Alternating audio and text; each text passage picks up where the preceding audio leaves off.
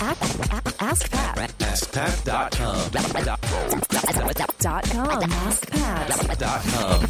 Hey, what's up, everybody? Pat Flynn here, and welcome to episode 954 of Ask Pat. Thank you so much for joining me today. As always, I'm here to help you by answering your online business questions five days a week. All right, thanks so much. And here's today's question from Mo. Hi, Pat. I am Mo Omer, the founder of Osiris CPA, a CPA firm here in Tucson, Arizona, and the founder of the Intentional Beings and the Seven Simple Steps podcast, which is totally different than what I do in my CPA business. It is a spiritual, non religious podcast that is focusing on two main subjects co creation and self realization. Now, I've been writing in a book for about 11 years. Um, the first draft was about 11 years ago, and I believe that the book is ready to be released um, either this month, August 2017, about the end of the month, or the next month. Um, I cannot wait to relaunch my podcast again, which I had to stop because, so I can free up some time to write the book. So now um, I cannot wait to share everything about this book with my audience.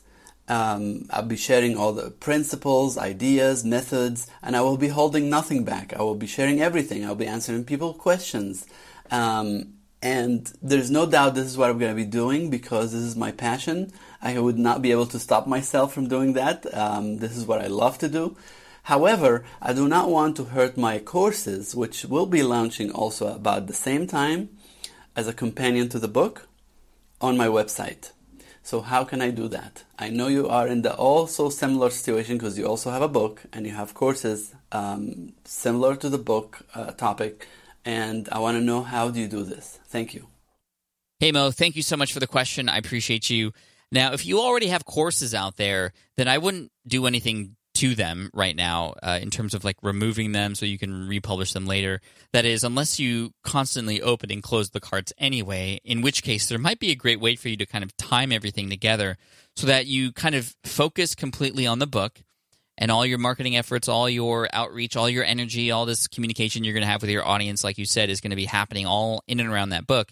And then what I would do is utilize that book to help you uh, build a relationship, as you know, build an email list, hopefully, and then drive people into your courses from there. Now, whether your courses open or close, you can still do that, obviously. But if you open and close them, uh, or sorry, whether your courses stay open eternally or they either open and close uh, and they go through it sort of seasons and cycles, either way, you can do the same thing. That's that's what I was trying to get at.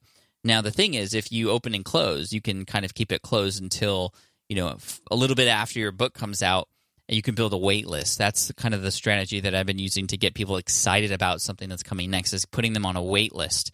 Uh, and that allows it to have it be something that people sign up for that they know is coming, right? So you're not hiding anything and you're kind of building buzz, you're teasing things along the way, seeding that idea of getting into the course um, offering a lot of value along the way too, building a relationship, and then the point of open becomes this big deal.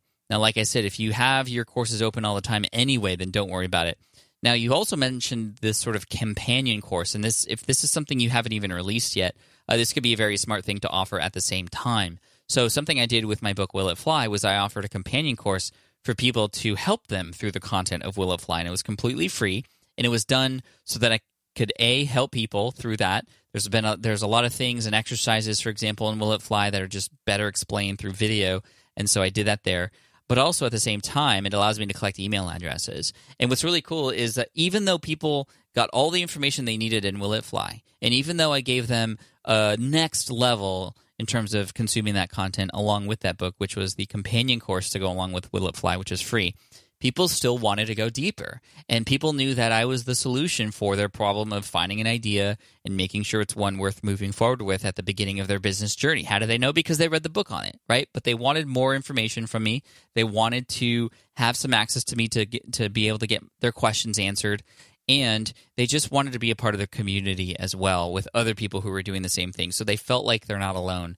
Um, and so it worked out really well. My course, Smart from Scratch, was released later, actually almost a year later after the book came out, and it, it kind of flowed in very well. So it was kind of a book to free course, free course and book to paid course, and that's that's the way you can go about it. Um, wh- where it would hurt is if you were to promote heavily both at the same time. So let's say, for example, the book came out, but then you were running Facebook ads to to a course.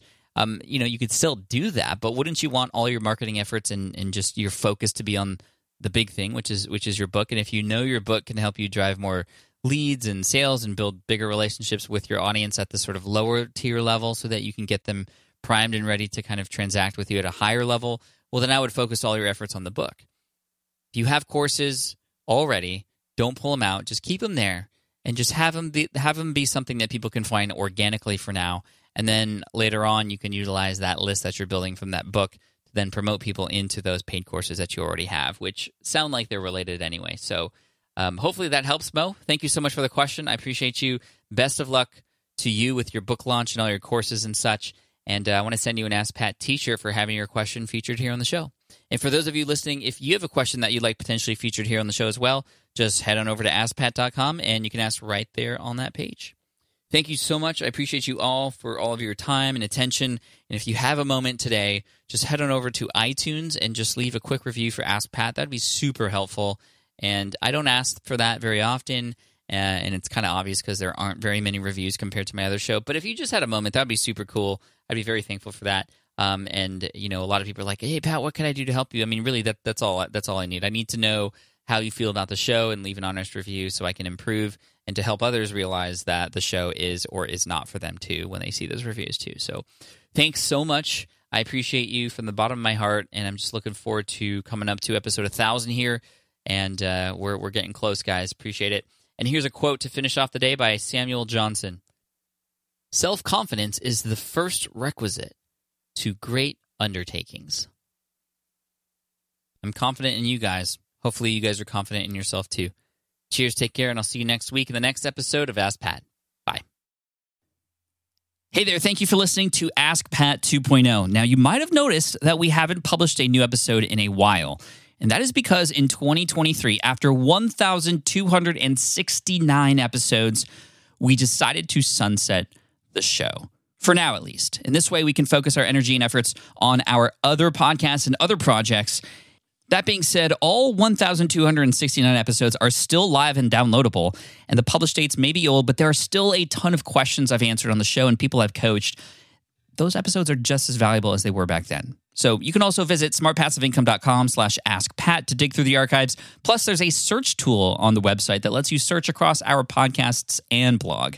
And of course, the Smart Passive Income podcast is still live and energetic and awesome and publishing twice a week. So make sure you're subscribed there so we can still continue this conversation.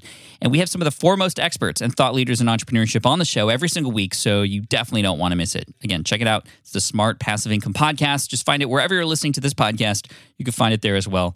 Thank you again for listening in, and I'll catch you in the next one. Cheers.